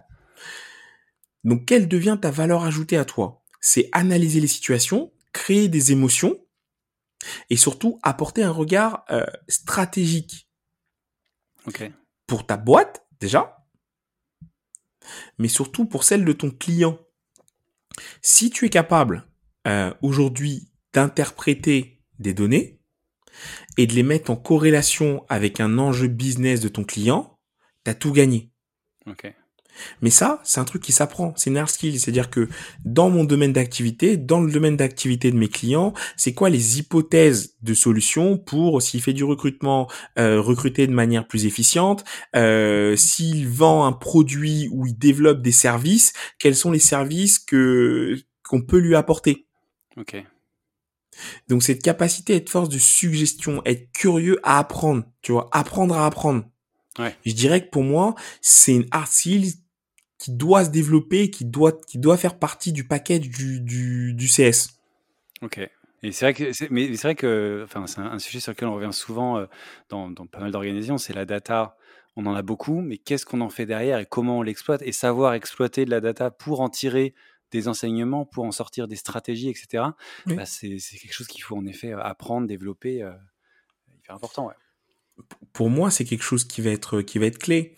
Euh, pour l'instant, on, on, générait de la data, on est en train de la générer de manière de plus en plus structurée parce que les applications qui sortent aujourd'hui, elles ont compris que ça vaudra à un moment donné euh, de l'or pour euh, améliorer ton produit, pour alimenter tes clients, euh, etc. Si je te reprends l'exemple de, de de la médecine, mais demain rien ne t'empêche de pouvoir te dire euh, toutes les données qui sont générées euh, aujourd'hui peuvent permettre de d'anticiper. On l'a vu avec le Covid en disant bah une vague est prédictible à tel moment. Ouais. Euh, donc il faut qu'on renforce les effectifs dans les hôpitaux, euh, qu'on recrute un petit peu en amont, quitte à sur-recruter, mais au moins ne pas se faire déborder. Ouais. Ça, il faut pouvoir l'analyser, il faut pouvoir le comprendre. Suggérer des stratégies, ça veut pas dire que tu décides, mais tu peux suggérer, tu peux en poser sur la table. Ouais, et c'est ce qui est attendu aussi d'un CSM. Enfin, le, le, CSM n'est pas là que pour euh, former et faire de support. À un moment, il faut accompagner, apporter. Et cette valeur dont on parlait tout à l'heure, c'est euh, en effet poser des, des, scénarios, des stratégies. Et après, euh, c'est le client qui décide, forcément. C'est clair que oui. La, la dernière skills un peu que je dirais, comme ça pour moi, c'est cette capacité à, à traiter des objections. Ok, ouais, tu en as parlé un peu tout à l'heure déjà, en effet. Ouais. Les objections. Les objections, c'est pour moi c'est quelque chose de très fort parce que quand tu fais du change, bah une grande partie du temps, alors oui, t'as une partie euh, d'innovateurs qui veulent avancer, qui vont foncer, t'as tes champions, euh, t'as une partie de ceux que tu n'arriveras jamais à convaincre, Jamais. Jamais, voilà. À 20%, c'est comme ça, c'est les stats, c'est, ça fait partie de la vie. C'est comme ça. Mais il y a cet entre-deux. Et ces personnes entre deux, souvent, vont constituer ton plus gros, le plus gros de ton vivier. Comment tu arrives à les faire basculer? Comment est-ce que tu entends ce qu'ils te dit? Comment tu comprends? Et comment tu les aides à, les mettre en mouvement? Et ça, souvent, bah, c'est des objections en fait que tu prends. Mmh. Qu'elles soient formulées explicitement ou pas. Ou pas. Bah ouais. C'est ça qui est aussi plus dur, c'est on revient à l'écoute. Il faut écouter ce qui n'a pas été dit et pouvoir y répondre. Bien évidemment. Des, objections, tu sais, il y en a, il y en a deux. Il y en a celles qui sont subjectives, euh, finalement, et euh, et celles qui vont être factuelles. Mm. Souvent, on préfère les factuelles. Elles sont plus faciles à traiter. Euh, c'est oui, c'est non. Autant que souvent, on, on va nous apprendre à, euh, on va nous dire de poser des questions. Mais quelles questions je pose? Est-ce que c'est des questions ouvertes? Est-ce que c'est des questions fermées? Dans quel cas et pourquoi? Bah ouais, je suis sur de la perception. Si je continue à poser des questions fermées, tu ne vas faire que braquer une personne ou la renforcer dans sa situation, dans sa position. Par contre, l'amener avec des questions ouvertes à comprendre le pourquoi elle agit comme ça, de quelle manière elle voit les choses, comment est-ce qu'elle l'envisage. Déjà, tu ouvres un débat pour essayer de ramener vers des faits qui, eux, pour le coup, sont plus faciles, tu vois, in fine, à, à faire basculer, à démontrer. Mais par contre, tu vois, pour traiter cette objection-là, tu peux pas te permettre d'amener des faits sur de la perception. Euh, un client qui va dire j'aime pas votre produit, j'aime pas votre solution, j'aime pas votre marque. Bah déjà, tu as plein de signaux qui te font dire que c'est une objection. Il te parle de sentiments, de ressenti. Si je comprends bien, ce que vous percevez aujourd'hui euh, ne vous sied pas ou ne vous convient pas ou vous ne le percevez pas comme moi je le perçois. Et après, il faut creuser pour comprendre. Et c'est là que tu passes de quelque chose de subjectif à objectif. C'est ce que vous aimez pas, c'est quoi? C'est le, positionnement du bouton, c'est le, look and feel du truc, est-ce que, ou est-ce que c'est les fonctionnalités, etc. etc. Au-delà même de ça, c'est comment vous le voyez? Tu poses vraiment un, un drop the mic au milieu de la table en disant, OK, fine, comment vous le voyez? Mmh. Vous aimez pas ça? Ok, ça ressemblera à quoi d'après vous? J'ai, j'ai pas, d'accord, ok, et après on l'accompagne. Mais lui laisser aussi ce temps-là de s'exprimer, tu vois. Et après de savoir comment je vais cheminer pour trouver. Et surtout aussi, valider. Parce que quand tu vas traiter tes objections, c'est super, mais valide les points pour lesquels tu as bossé, parce que c'est dur de traiter une objection. Valide ce point-là. De ok, donc maintenant on est d'accord que euh, c'était juste de la perception, et que puisqu'on va parler de cette fonctionnalité qui vous est utile dans votre quotidien le lundi matin à 8h45, le reste c'est ok. Ouais. Tu vois? Tu, tu, switches le, ton, ton discours pour euh, pour montrer, euh, ouais, encore une fois, la, valeur et sortir de cette, euh, cette impression que la personne peut avoir. Bah oui. Et, et ce travail des objections, enfin, nous on, le faisait pas mal dans une autre équipe où j'étais avant chez LinkedIn, et on, le travaillait vraiment. on avait des pas des concours parce que faut pas exagérer non plus, mais on travaillait quand on avait une solution, etc. On faisait des sessions où il y en a un qui jouait le client euh, qui avait des objections et l'autre qui essayait de l'emmener euh, vraiment, de comprendre ses objections et d'y répondre. Et c'est vraiment un muscle qui se travaille euh, comme ça aussi. Hein. C'est une, des façons de, de, le bosser, ça. Il, il se travaille, pour moi, vraiment, c'est un, un, des, un des sujets que tu dois avoir le plus souvent. Il y avait un petit, un élément qu'on faisait beaucoup, nous, chez, chez Follow, avec l'équipe CS. souvent, on faisait des rétros tu vois, une fois par mois. Donc c'était un peu le, le moment où euh, euh, on se notait, euh, on prenait le temps d'avoir ce temps d'échange, de brainstorming sur les problématiques un peu plus grosses et plus longues que celles du quotidien. Et souvent, on, utilisait un outil qui s'appelle Ringover, pour ceux qui connaissent pas, c'est un peu un concurrent de Aircall, etc., outil de téléphonie en ligne. Et les gens avaient une fonctionnalité qui était très bien, c'est que tu pouvais taguer non seulement tes appels, et en plus de ça, tu pouvais les marquer. Ils ont un système qui est très sympa avec des étoiles. Tu peux les marquer en disant, OK, ça, c'était un, call où j'ai eu une, une, grosse objection. Ce qui fait qu'à la fin du mois, quand tu arrives, eh ben, tu peux te retrouver euh, à sélectionner, juste à filtrer tous tes appels. Tu dis, tiens, j'ai eu un truc un peu plus compliqué, euh, une objection sur lequel j'aimerais pouvoir partager avec les autres et dire en situation-là comment est-ce qu'ils auraient agi, réagi et, euh, et qu'on interagisse dessus. Pour se dire, c'est quoi la meilleure pratique, tu vois? Parce que comme tu le dis, c'est un muscle. Et c'est très dur, ça demande d'être concentré, ça demande de l'avoir fait plein de fois. Et euh, il y a un élément que je voyais il y a pas longtemps, c'est HubSpot qui a fait ça dans leur dans leur outil. Je, je fais de la pub pour personne, mais euh, ils ont déjà été cités dans d'autres épisodes. Voilà, c'est ça. Et leur concurrent, c'est Pipedrive, et puis il y en a plein d'autres. Voilà, on pourra en reparler pour ceux qui souhaitent. J'en cite deux. J'ai pas d'obligation, tu vois, légale à citer trois concurrents ou des choses comme ça. On n'est pas en télé. Tout ça va, ça va. J'en ai cité deux à chaque fois. Je suis, je suis bien. Je veux de problème avec personne. euh, mais, mais pour le coup, ce qui est génial, c'est que ils ont une petite, euh, une fonctionnalité qui te permet d'avoir en fait euh, des réponses à des arguments que tu peux rencontrer. Ça veut dire que pendant que tu en live avec ton client, quand tu as un nouveau CS qui arrive, ou même un plus expérimenté ou plus senior, ou parce qu'il a loupé une session, etc. Et eh ben il peut retrouver le petit playbook euh, avec justement bah, les objections évoquées, les réponses apportées, et en plus il peut les compléter. Ah, nice. Ce qui fait qu'en fait, tu deviens avoir une équipe qui est assez performante et qui s'entraîne et qui en plus garde ce côté-là. Et ça, c'est génial en fait. Parce que pour moi, euh, tu fais du change. Une grande partie du taf des CSM, c'est de faire du change. Ouais, clairement. Et le change, ça passe par l'objection. Donc tu dois être un killer là-dessus. Tu dois vraiment être un killer. Ok. Il faut travailler, il faut le bosser. Faut. Euh, j'aime bien cette, cette idée de, de réécouter à plusieurs des calls qui ont été tagués comme étant et c'est vrai que nous, on n'a pas, par exemple, de ce genre d'outil, on n'enregistre pas de, pas de call. Mmh et je sais que, par exemple, il n'y a pas longtemps, il y a mon, mon binôme avec qui je travaille qui m'a dit Ah, ce call-là, c'était, c'était chaud. Et, et, ça pourrait être, en effet, intéressant de bosser, de réécouter ensemble et dire Ok, ben là, on aurait pu faire ça, on aurait pu dire ça. Et c'est vrai que ce n'est pas, un, pas un réflexe qu'on a, nous, en tout cas chez nous, et c'est, c'est intéressant. C'est une bonne façon de bosser ce, ce skills, justement. Ouais, complètement. Voilà un peu pour les, les, je dirais les, les, les, quelques hard skills, donc je dirais deux de chaque côté vraiment bien définis et un entre deux euh, qui, les milieu. voilà, les, les en, les au milieu. Qui fait un peu le lien entre tout ça, on va dire. On peut le, on peut le voir comme ça, c'est la balance entre pour pour passer de l'empathie et de la, et de la curiosité à des à, à, réussir à, à, résoudre des objections puisque bah faut les entendre, euh, enfin faut les écouter plutôt. Mmh tout les écouter, les comprendre pour pouvoir mieux y répondre, bien entendu. Eh ben écoute, merci pour alors pour tous ces éléments. Tu nous as donné plein de trucs. On a euh, dépassé euh, de, le, temps qu'on s'était euh, que je fixe d'habitude, mais c'est pas grave. C'était hyper intéressant, je trouve. Donc c'est cool de, de, pouvoir échanger sur tout ça et, et merci d'avoir pris ce temps parce que c'est peut-être plus long pour les auditeurs, mais c'est aussi plus long pour toi. Et donc merci de, de rester, de continuer à, à, échanger, à partager plein de trucs hyper utiles. Pour terminer, on va, on va faire comme d'habitude les mes questions récurrentes un petit peu de. Alors, tu as recommandé plein de choses pendant tout l'épisode, que ce soit des outils ou des, des, des, des, choses que toi tu, tu regardes, etc. Mais si tu devais maintenant recommander voilà, des, outils, alors tu as parlé d'UpSpot, de, de Ring One, si je me trompe Ringover, pas. Ringover. pardon, autant pour moi.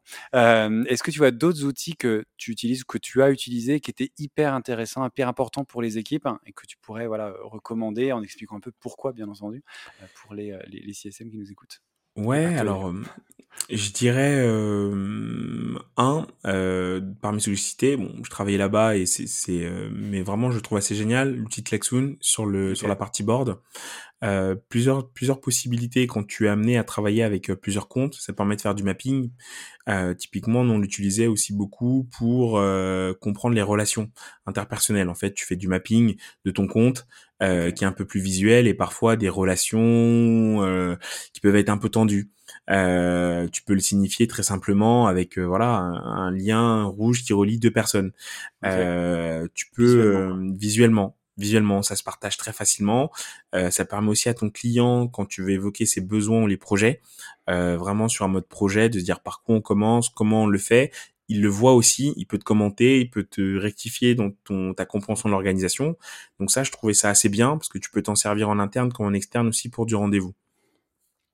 Euh, le, le classique euh, par la suite, t'as du t'as du Hotjar euh, aussi qui est intéressant pour comprendre le. Mais ça c'est plus côté data. C'est plus côté data. C'est un outil qui te permet aussi de pouvoir euh, récupérer en fait euh, les points chauds, les points utilisés par ton client pour analyser un petit peu comment fonctionne ton appli ou des ou, des points sur lesquels la façon dont il dont il s'en sert. Donc ça c'est c'est assez intéressant. Voilà.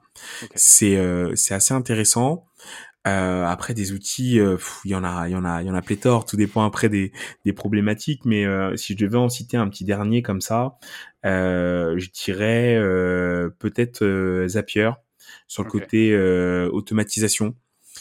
parce qu'il y a quand même pas mal de tâches. Souvent, on se pose pas toujours en tant que CS, mais de se dire que voilà, si tu commences à répéter une tâche plus de trois fois dans la semaine ou trois fois avec le même client, dis-toi que potentiellement tu peux l'automatiser euh, et que ça va te dégager du temps pour faire autre chose, pour penser à tes clients, à la façon dont ils fonctionnent. Donc euh, je dirais que c'est le troisième outil comme ça que j'aurais envie de, de te partager. OK, qui est un outil assez flexible qui permet de faire pas mal de choses en plus, donc en effet, euh, C'est ça, ça te permet de faire de la relance de mail, ça te permet euh, d'automatiser parfois sur des sur des demandes entrantes que tu peux que tu peux recevoir, etc. Euh, j'ai pas cité, hein, mais euh, tu as des outils qui sont vachement bien aussi de de, de ticketing, Zendesk et autres qui te permettent voilà visuellement. Crisp aussi, j'aime bien cet outil. Je connais pas. Avec un K ou avec un C Avec un C, avec un C. Franchement, c'est un c'est un outil qui est assez génial. Euh, il permet, si tu veux, à tes clients, peu importe le, le, canal par lequel ils veulent te contacter, de leur ouvrir plusieurs possibilités de, de pour rentrer en contact avec toi. Et c'est centralisé côté CS sur une seule interface. Ok. Donc que ton client te contacte sur Messenger, sur WhatsApp euh, euh, ou autre, tout ça arrive sur une seule et même interface. Tu peux très facilement faire intervenir tes collègues euh, pour une question, pour compléter, et ça se plug assez facilement sur ton site internet, sur ton appli. Euh, T'es une base FAQ, c'est assez intuitif, c'est très simple, ça marche très bien. Euh, et, et, pour le coup, voilà, ça c'est un outil que je, je recommande aussi. Ok, bah écoute, c'est bien, j'en ai appris plusieurs que je ne connaissais pas, qu'on m'avait jamais cité, donc merci, merci pour ça. ma deuxième question sur les, les recommandations, c'est plutôt des recommandations de ressources, que ce soit des choses que tu écoutes, que tu lis, que tu regardes, et qui te permettent d'évoluer bah, dans, dans cette histoire de, bah, de relation client, mais même dans ta carrière en général, ça peut aussi être intéressant, bien sûr. Ouais. Euh, plusieurs choses dans ma carrière. Euh, il y a un podcast que j'écoute euh, depuis des années qui est pas forcément en lien avec le, le CS. Alors j'écoute le tien aussi. Il y a un autre podcast qui s'appelle Serial Entrepreneur ouais. que j'écoute régulièrement, quasiment, je dirais toutes les semaines. Ils, ont, ils sortent un épisode. J'ai un peu de retard aussi avec l'été, mais ah j'écoute. C'est c'est pas mal parce que ça permet de découvrir déjà de nouvelles industries euh, la façon dont fonctionnent certains entrepreneurs, ça va euh, d'un entrepreneur, d'un coach pour la voix, si tu veux, jusqu'à euh, euh, Justine Hutto ou euh, tu vois Anthony Bourbon de chez Feed. Donc vraiment comprendre un peu grosse diversité. grosse diversité. C'est pour ça que j'aime j'aime beaucoup ce podcast-là. je lis beaucoup aussi. Euh, récemment, euh, alors je, je, me suis acheté le livre La boîte noire du site de la relation client, qui est un super bouquin. Euh, vraiment qui permet un peu à, l'image d'une pathologie. J'aime beaucoup, j'ai bien aimé l'approche. Alors pas parce que je travaille dans le médical, mais j'ai bien aimé l'approche euh, où euh, ils ont décomposé toutes les problématiques que tu peux rencontrer comme des pathologies dans un service client et de voir quelles sont les possibilités pour pour y répondre. Donc cette approche-là que j'ai, voilà ce bouquin que que je recommande. La boîte noire de la relation client. Ouais. C'est ça qui s'appelle. Exactement. Euh, le livre noir, voilà plutôt pardon que je dise, euh, voilà je te le montre là en, en live. Euh, c'est celui-ci, tu vois, ça s'appelle le livre noir du service et de l'expérience client. Ok, le livre euh, noir, et pour, pour ceux qui ne, personne ne voit du coup la vidéo, pour ceux qui vous s'intéresseraient, il y a le livre blanc et barré. Voilà. C'est ça le livre noir. Donc euh, voilà, c'est très simple, c'est 30, 30 euh, prescriptions simples et tips utilisés par les meilleurs entrepreneurs et sélectionnés par deux docteurs du service client. Donc il est assez bien fait, il se feuillette très bien, il se lit facilement. Enfin, tu vois, il est alors les, les auditeurs le verront pas, mais tu as vraiment des, des cas comme ça qui sont qui sont pris et dans différents domaines et donc euh, tu vois, tu as la pathologie qui est expliquée, tu as les as les possibilités, je le trouve euh, je trouve vraiment très bien. Euh, pour le coup, donc c'est un, un bouquin que, que je recommande aussi, voilà, je dirais à chaud dans les, dans les derniers. Ok, bah, écoute, merci beaucoup pour, euh, pour ces recommandations. Et puis pour terminer, je ne vais pas te, te laisser sans te poser ma dernière question, euh, qui est euh, un petit un peu un retour en arrière sur, sur ta carrière. Tu peux prendre à n'importe quel moment, que ce soit quand tu es passé dans le secteur de l'ophtalmologie ou quand tu as commencé chez Klaxoon ou quand tu as commencé chez Follow, j'en sais rien, à un, moment, une, une phrase qu'on aurait pu te dire, un conseil qu'on aurait pu te donner qui t'aurait aidé à gagner je sais pas, du temps, de l'énergie et, et, que tu pourrais voilà, partager avec les auditeurs un, un, petit conseil euh, que tu aurais aimé qu'on te donne et que tu te proposes de donner aux auditeurs pour les aider? Mmh Elle est pas évidente ta question. Elle est pas évidente celle-là. Je, termine toujours par ça, euh, comme ça, euh, les, gens ont le temps de réfléchir pendant tout l'épisode. c'est vrai. Euh, un conseil qu'on aurait pu me donner ou que j'aurais aimé qu'on me, qu'on me donne, c'est celui que je partageais tout à l'heure. Intéresse-toi vraiment aux habitudes et au mode de fonctionnement de tes clients et tes interlocuteurs en profondeur. C'est le c'est le conseil, je pense, qui m'aurait fait gagner euh, plusieurs années. Parce que euh, même si je l'ai compris par le, le, métier de sales de intéresse-toi, essaie de comprendre le besoin, mais le fait de t'intéresser à la personne, tu vas tomber généralement plutôt sur les problématiques qu'il rencontre et donc tu as beaucoup plus de solutions que euh, juste vouloir répondre à un besoin euh, factuellement et presque primaire. Ok. Et t'as une relation qui est plus forte, qui se développe aussi dans le temps. Ok, une relation humaine quoi. Exactement. Complètement. J'aime bien ce dernier conseil de revenir à, l'humain et puis écouter, s'écouter, euh, parler euh, d'humain à, humain et pas euh, d'humain entreprise ou d'entreprise entreprise, d'essayer de, se comprendre, d'échanger. C'est un message pour les CS, mais pour tout le monde, en fait, ça, ça marche aussi. Donc c'est cool. écoute, merci beaucoup d'être passé dans le, dans le podcast, d'avoir pris tout ce temps euh, qu'on a passé ensemble que j'ai trouvé hyper euh, hyper riche, hyper intéressant et je, le savais que qu'on allait passer du temps ensemble quand on a préparé l'épisode, on avait aussi parlé euh, hyper longtemps et donc c'était sûr qu'on aurait beaucoup de choses à se raconter, que tu avais beaucoup de choses à partager. Donc merci d'être passé passé le partager. Merci à toi en tout cas. Bah merci de l'invitation. En tout cas, je suis je suis ravi que ce, ce podcast existe parce que c'est une bouffée d'air frais aussi de découvrir enfin tous les projets qui se montent, les histoires des uns et des autres même si on essaye de, de prendre le temps d'échanger sur les réseaux, sur LinkedIn, sur Engage, de se rencontrer sur des sur des moments comme cela, je trouve que c'est très fort d'avoir aussi un, un média français euh, et en français qui parle. On a parlé des ouvrages tout à l'heure, mais tu en as beaucoup en, en anglais qui se qui sont qui ont un temps d'avance aussi, mais je suis pas persuadé forcément, mais en tout cas qui produisent plus du contenu. Et je trouve que c'est une très belle chose euh, et je t'encourage à continuer vraiment parce que ça fait du bien et ça motive aussi la nouvelle génération et même l'ancienne ou la entre les deux comme, moi euh, je dirais. Donc euh, merci pour ça c'était avec grand plaisir et j'espère en tout cas que chaque auditeur aura pu trouver de la la valeur ou un à minima un conseil utile pour son quotidien ou peut-être plus tard Ouais, bah écoute, je pense que s'ils en ont trouvé qu'un, il faut qu'ils réécoutent l'épisode parce qu'il y en avait beaucoup plus, je pense. Non, mais merci beaucoup et puis euh, écoute, euh, merci encore et puis je te dis à, à très vite euh, en vrai ou sur les réseaux. on se retrouve très vite. Avec grand plaisir. Salut François. Merci à toi. Merci beaucoup, merci d'avoir écouté cet épisode jusqu'au bout. N'hésitez pas à le partager au maximum à votre réseau et bien entendu à vous abonner au podcast sur votre plateforme préférée. Si vous le souhaitez, vous pouvez également inscrire votre email à la liste de diffusion des épisodes que vous trouverez sur le site csmzanco.com.